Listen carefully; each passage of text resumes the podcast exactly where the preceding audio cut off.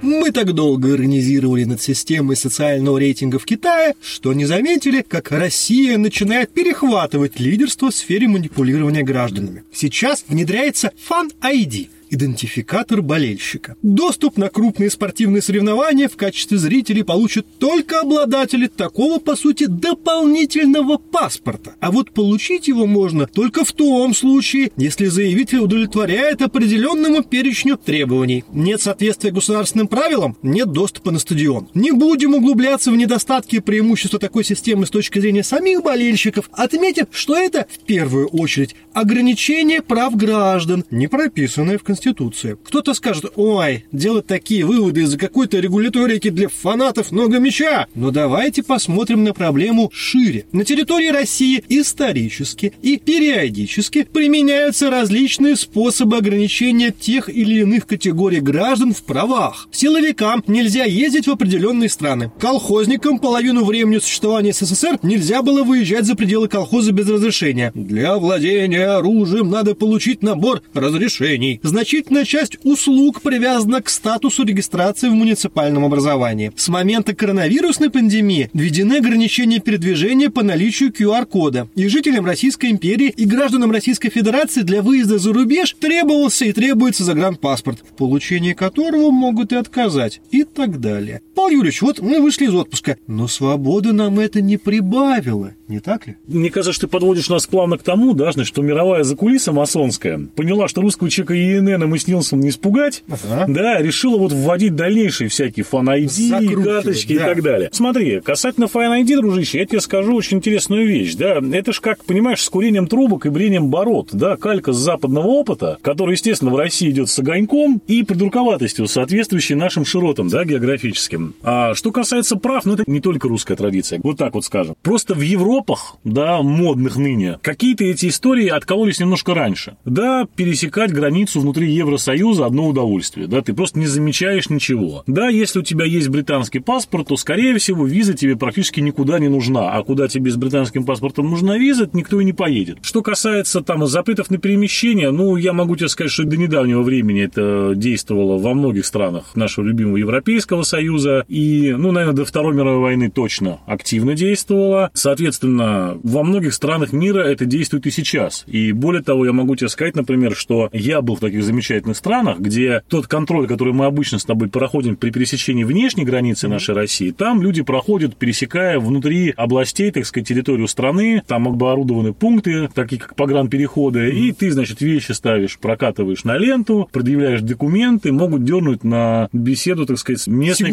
безопасности, да, то есть это далеко еще не самое плохое. Что может быть в нашей стране? У нас же, видишь как, потрясающая всегда любая тяжесть любого закона, да, любая глупость, любая, так сказать. Ерундовина, она всегда компенсируется тем, что люди на нее кладут большущий болт, да, и вот, насколько я понимаю, с теми же фан ID, ну, в общем и в целом сейчас так или иначе все, кто хотел, даже из тех, кто на вираже славился, так сказать, особо придурковатым поведением, все равно эти карточки получили, на стадион ходить будут. И, как я понимаю, да, клубы, например, заинтересованы в том, чтобы даже такие активные и безбашенные, в хорошем смысле этого слова, фанаты получали эти пропуска, потому что клубу нужен движ на стадионе. Это подогревает интерес к команде, это подогревает, так сказать, количество людей, пришедших на матч, соответственно, помогает клубу поддерживать финансовые показатели. Пусть там в российских реалиях, учитывая, что у нас любой футбол, он государственный по определению, так или иначе живет на какие-то деньги государственные, за редким исключением, это может быть не так активно, не так важное, но тем не менее все равно люди здесь идут навстречу фанатью, и, конечно, мы смотрим с тобой, если последние матчи любимых и не очень команд, мы видим, что каждый матч на вираже что-то интересное, но происходит. Поэтому, ты знаешь, да, безусловно, в России есть традиция ограничивать права. В России есть традиция дополнительного контроля. В России есть традиция переписывания каких-то основополагающих документов в сторону сокращения как бы государством прав граждан. Но мне почему-то кажется, что русские уже в общем и в целом, во-первых, а, наш по жизни не особо руководствуются документами. У нас все-таки такой, знаешь, что называется, обычно понятийный порядок да, отношений в обществе, он намного более развит, чем именно вот решение вопросов в юридических плоскостях. Это первый момент. Ну а второй, каким-то государственным запретом мы, наверное, относимся уже, знаешь, русские, как японцы к императору. То есть это, безусловно, освященная веками традиция, но которая ничего не решает и ни на что не влияет.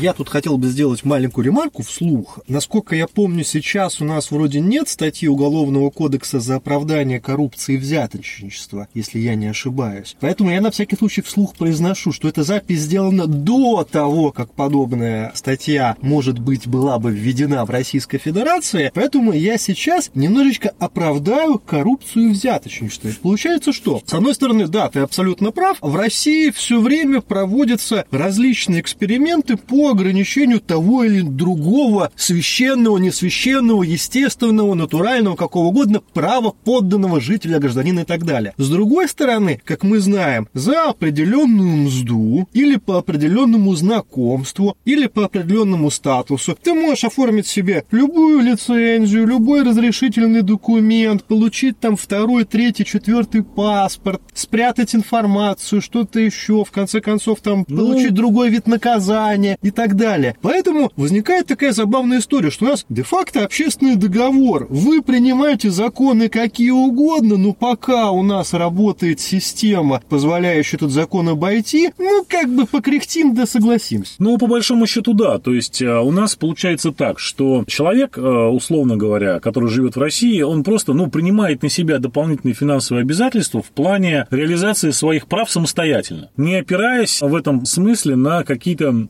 государственные институции, но если ему надо, он сделает, да, вне зависимости от того, какого рода ограничения там введены. Вопрос цены. Вопрос цены, да, то есть мы все знаем э, вот эту эпопею, которая там уже много-много-много лет идет по поводу, так сказать, выдачи, вот, например, водительских удостоверений. Мы знаем эпопею, связанную с э, институтом, условно говоря, регистрации, да, вроде все говорят, что уже все, ну, никак не зарегистрировать э, человека, если, так сказать, это какая-то левая, там, условно говоря, регистрация, однако вот каждый год вскрываются открываются в нашем замечательном регионе новые квартиры, куда зарегистрированы 250 по 250, по 300, да, и все нормально. Но мы знаем, что те же самые мигранты должны проходить обязательно языковой экзамен в Петербурге для получения патента на работу. И в центре, в котором проходят языковой экзамен на улице Красного Текстильщика в Петербурге, все таблички вдублированы на узбекском, таджикском и киргизском языках, да, ну, потому что человек пришел сдать русский язык, и слово «вход» он по-русски ему надо продублировать. Процент пересдач там, понимаешь, ниже, чем в СПБГУ, да, такой уровень подготовки подготовки преподавателей. Это вопросы к СПБГУ, я бы сказал, да. на самом деле. Кстати, обрати внимание, вот я сейчас немножко перепрыгнул с 5 на 10, но тем не менее, вот смотри, а ведь и низовая система государственной власти, она ведь работает не союзно и оружно с высочайшим, так сказать, нашим да, истеблишментом, который эти законы принимает. Она работает скорее с нами, с людьми, потому что она предоставляет нам возможности вот эти вот ограничения обходить. Полиция с народом. Полиция с народом. Разрешительные все чиновники с народом, понимаешь, там лесники. Там, Мы здесь Пожарная охрана, да. То есть, по большому счету, получается такая очень интересная ситуация, что государственная система даже не целиком и полностью пытается какие-то права у людей забрать и каким-то образом ограничить и усложнить какие-то элементы, а наоборот, да, наверху некоторые люди думают, ну как же нам побороть проблему там взяток на дорогах или еще чего-то. Придумывают какие-то запретительные совершенно меры очередные, там ужесточение наказаний, что только не придумают. Но тем не менее, вот на местах, пожалуйста.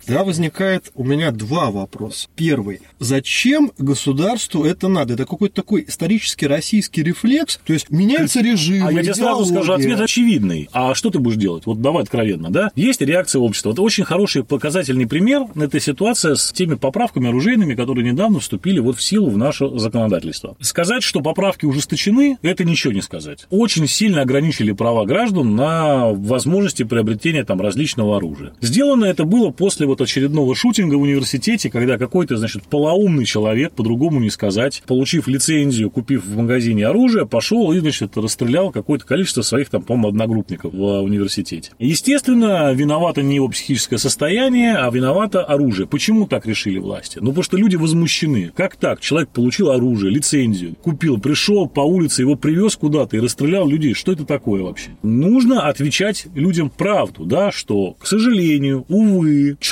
может совершенно здорово здоровом психическом состоянии приобрести оружие, оно у него может год лежать, а потом он может сойти с ума, пойти и кого-то убить. Таких случаев, увы, масс. Но если правительство так ответит людям, оно распишется в том, что оно ничего не контролирует в данной конкретной ситуации. Поэтому мы запретим, мы ограничим, мы прекратим практику и так далее и тому подобное. То есть грозные заявления с высоких трибун, они позволяют успокоить общественность, а в данном контексте они позволяют сделать э, таким образом, чтобы общество успокоилось и решило для себя, что ну, государство в этом направлении работает, и такие случаи повторяться больше не будут. Заботится о нас. Да, заботится о нас, то есть проявляет свою ту самую да, регуляторную роль государственную, ради которого, собственно, оно и создавалось, по большому счету, да, для общего блага. Вот такой пример. То есть понятно совершенно, что после того шутинга были уже и будут еще. К сожалению. Да, к сожалению, потому что, ну, психика человека в условиях, так сказать, информационного такого общества, она легко фрустрируется, и никто из нас не может сказать, что кому там завтра в голову придет. И пример того же Китая показывает, что даже если оружия на руках населения нет вообще, найдутся психи, которые будут брать э, Ножи, столовый нож наши, да. и бежать в ближайший, прости господи, детский суд. Да, совершенно верно. Нет, ну, это, видишь, еще раз говорю, стреляет не оружие, стреляют люди. Это максимум, мне кажется, абсолютно всем понятно. Но я вместе с тем помню, когда произошел тот шутинг, сколько у нас было различных от местных депутатов инициатив, вот даже здесь, вот, хотя шутинг произошел в Сибири, а люди начали вот здесь вот возмущаться, в Ленинградской области и Санкт-Петербурге, и там некоторые депутаты предлагали, там, что типа оружие вообще должно храниться в милиции, че хочет на охоту поехать, он должен приехать сперва в милицию оружие забрать и так далее и тому подобное. Ну, то есть, по большому счету, эти комментарии, они носили уже характер просто панических атак каких-то, когда люди просто лишь бы что-то сказать, как-то отреагировать, что-то сделать, без любого вообще анализа, без любого понимания ситуации. Подожди, да. а я думал, что это депутаты, они у нас так обычно работают, это без анализа. Ну, по-разному, по-разному, да, по-разному, но в целом, да, в целом, к сожалению, да, вот главное громко сказать какую-то, так сказать, инициативу, какое-то мнение, чтобы оно было услышано. Но вместе с тем я помню реакцию людей, что даже самые, наверное, дичайшие какие-то инициативы, да, они, в общем, находили поддержку, потому что люди, да, не чувствуют себя в безопасности, а это, как ты понимаешь, одна из основных потребностей человека, чувствует себя в безопасности. Поэтому, видишь, ввели такие запреты, они, естественно, ни к чему не приведут. Хорошо, да, ну, вернувшись к истории, например, с Fan ID, когда эту историю вводили для Олимпиады и для чемпионата мира, я логику понимаю, для того, чтобы не ударить в грязь лицом перед великими белыми гостями с Запада и показать им Россиюшку, которая ух. А мы просто попытались не допустить мы тоже умеем, Мы да. тоже умеем пластиковые карты с фотографиями-то печатать. Да, а? да, да. О, а, чтобы прямо все думали, что у нас тут барагозов нету. А вот сейчас-то, когда у нас чемпионат, что называется, союзных республик, и, собственно говоря, недружественные иностранцы нам тут вообще супостаты не нужны. Зачем тогда вот это тратить деньги, тратить дефицитный пластик, внедрять, понимаешь, цифровизацию, прости господи, на импортных процессорах? Вот это вот все. Зачем? Слушай, ну тут тоже на самом деле все достаточно понятно, потому что государство в любые вообще времена, угу. любую историческую точку возьми, всегда старалось увеличить степень своего контроля и влияния над различными процессами. Фанатье, как к нему не относись, это достаточно большое количество молодых здоровых мужиков. Ну, которые, не всегда здоровых. В общем, довольно-таки таких, даже дерзких, я бы сказал, которые исповедуют определенные идеи, разные, но тем не менее придерживаются чего-то, потому что фанатский сектор, он довольно политизирован, фанатский сектор довольно-таки активен с точки зрения различных общественных проявлений. Это не аморфная масса какая-то. Это в некотором смысле, вот как в определенный период нашей истории революционным авангардом было студенчество, сейчас во многом ставка многими политическими силами делается на около спортсменов. Около спортсменов, да. Мы помним с тобой события в Югославии, которые привели к отставке президента Слободана Милошевича. Угу. Да, а основным авангардом силовым выступали именно футбольные фанаты югославских клубов. Мы помним события революции рос в Грузии, когда основным авангардом силового противостояния с полицией грузинской и свержения Шеварнадзе выступали в том числе футбольные фанаты грузинских команд. Что говорить, правый сектор, это понятно. Откуда? Сектор чего? Да, сектор, да, да, запрещенная в России организация, да, я отмечу, да. А это тоже выросла вся эта движуха из околофутбольной истории. Напомню тебе, там, 2011 год, если мне память не изменяет, когда фанаты вышли на Манежную площадь, а именно на фоне Кремля все это происходило, и большие генералы милицейские приезжали в Москву на эту манежную площадь для того, чтобы не дать команду разогнать кого-то, а именно успокоить фанатов, поговорить с ними, обещать им, что будут предприняты все возможные меры для наказания людей, которые там на каких-то фанатов в Москве напали. Помнится, что это были какие-то кавказцы, то ли убили, то ли сильно избили человека. Ну, убили есть... Егора Свиридова. Да, точно. Вот просто не так хорошо погружен, да, в движение, как ты. Вот ты правильно сейчас напомнил. И фанаты, безусловно, это такой вот довольно спортивный, сильный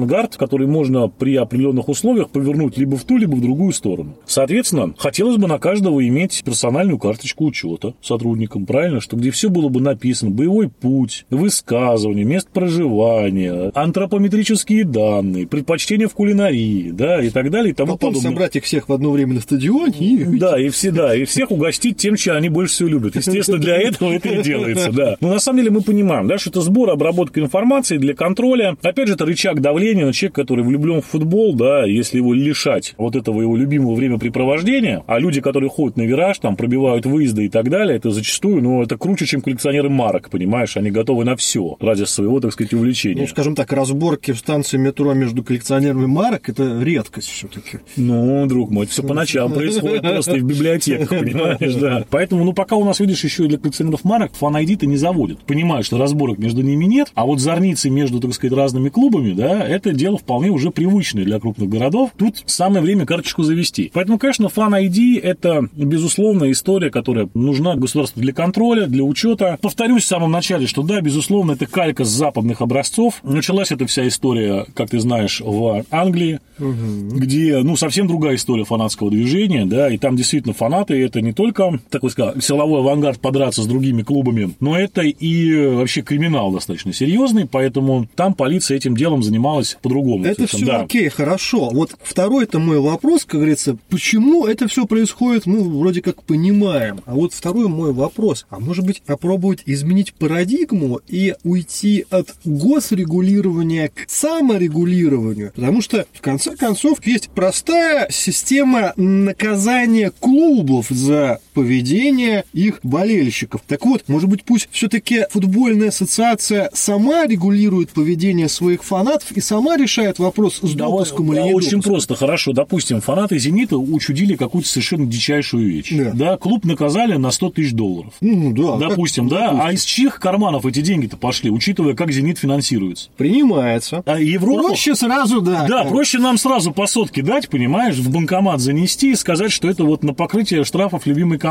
Минуя все казначейские схемы, да, условно говоря. Все, да. срезал, да. Поэтому я, я, я все время в Европах, это, в Европах ты прав, да. Там да. люди в футболе деньги зарабатывают. У нас люди в футболе деньги тратят. Поэтому здесь э, это не будет работать. И я хотел бы еще немножко подколоть тебя шпилькой твоей, да. Ну, а вот вспомни, да, что ведь э, в Европе вообще традиции саморегуляции угу. на определенном этапе историческом были очень-очень сильно развиты. Вспомним всю эту историю гильдий. Угу. Но ведь эта система, она государству проиграла в итоге. Нигде не сохранилась, да, вот эта саморегуляция в плане решения каких-то спорных вопросов, там, стандартов качества, везде победило государство. Везде, в общем и целом, исторически так произошло, что система единого централизованного контроля, она возобладала. Не факт, что у нас люди, которые будут, условно говоря, заниматься, даже если конкретно к фан брать, всеми спортивными мероприятиями, смогут точно так же отрегулировать эту ситуацию по одной простой причине. Ну, никто им не передаст репрессивную функцию государства, это очевидно. Да, они могут там из гильдии исключить, но это не 15 суток даже, да, не административный штраф и не какие-то более серьезные меры воздействия. Поэтому я думаю, что когда речь идет о, как можно сказать, филателистах, да, угу. вот условно говоря, там саморегулируйте сколько хотите, да, от этого ничего по большому счету Около не филателисты. Около филателисты, да, там собирайтесь и решайте, какие коллекции марок лучше, так сказать, чья почта круче, да, без вопросов. И гасите друг другу марки, так сказать,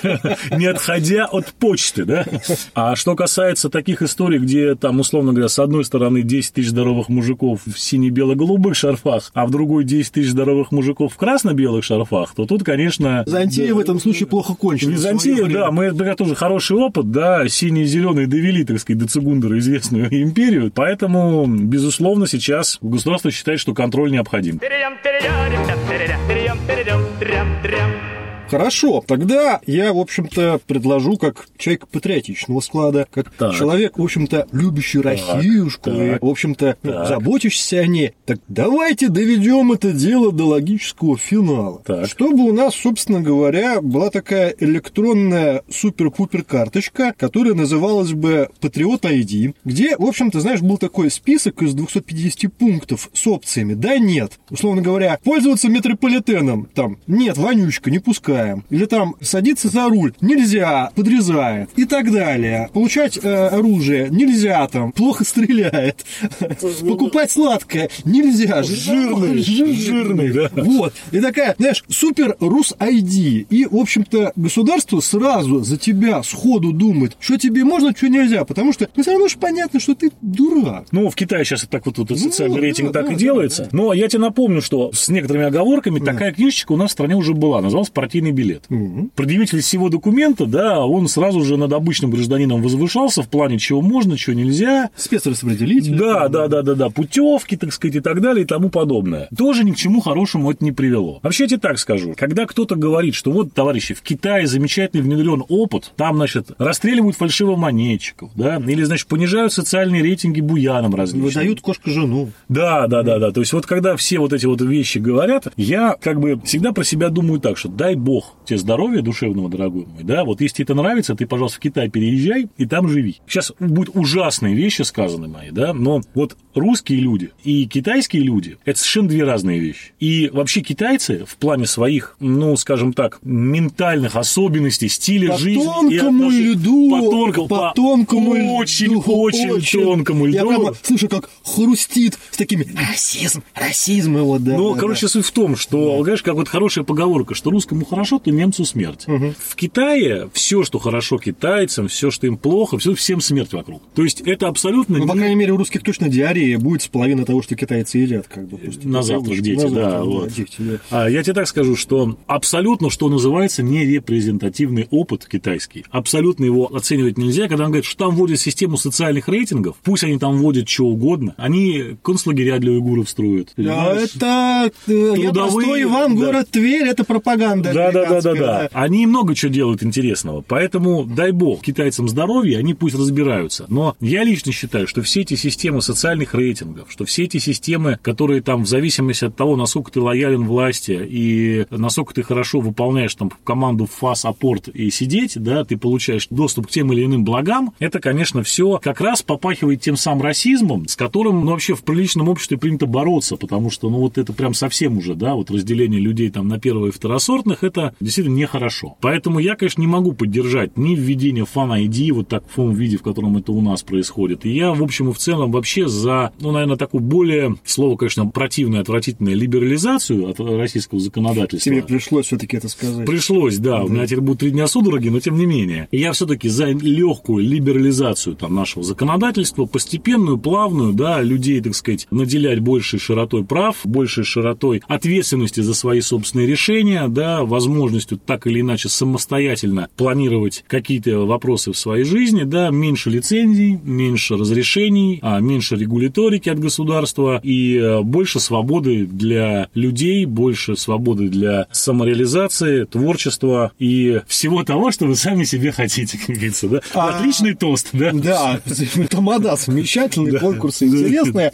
Я сначала хотел, что называется, с тобой подискутировать, а сейчас понимаю, что лучше этот вопрос задать нашим слушателям и подписчикам. Дорогие друзья, вот скажите, пожалуйста, вам самим какая концепция импонирует больше? Причем я сейчас не буду в таких черно-белых красках, что вот доброе, светлое саморегулирование против черного-черного государства. Концлагерь или коммунный хиппи? Да, концлагерь или коммунный хиппи. А скорее так, система регулирования сверху, причем система регулирования сверху с заботой о гражданах, с целью противодействия. Сверху не вы. Да, в вы данной с... позиции да, сверху, сверху не вы, да. Так вот, система система государственного регулирования с целью заботы о гражданах, борьба с преступностью, борьба с безнравственностью и так далее. Либо система саморегулирования. Пусть, мол, гражданское общество само как-то там, а государство, оно будет в роли такого идеального ночного сторожа, который только при нажатии красной кнопки такой дядя Степа появляется и происходит немножечко магии. Вот вам самим что больше импонирует? Тут я обращусь снова к вам, Павел Юрьевич.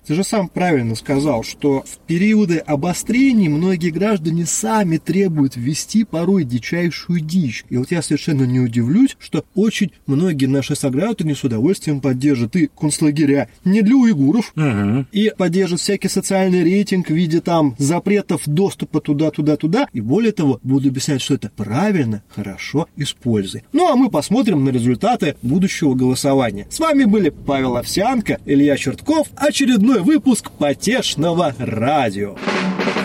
Терем-терем,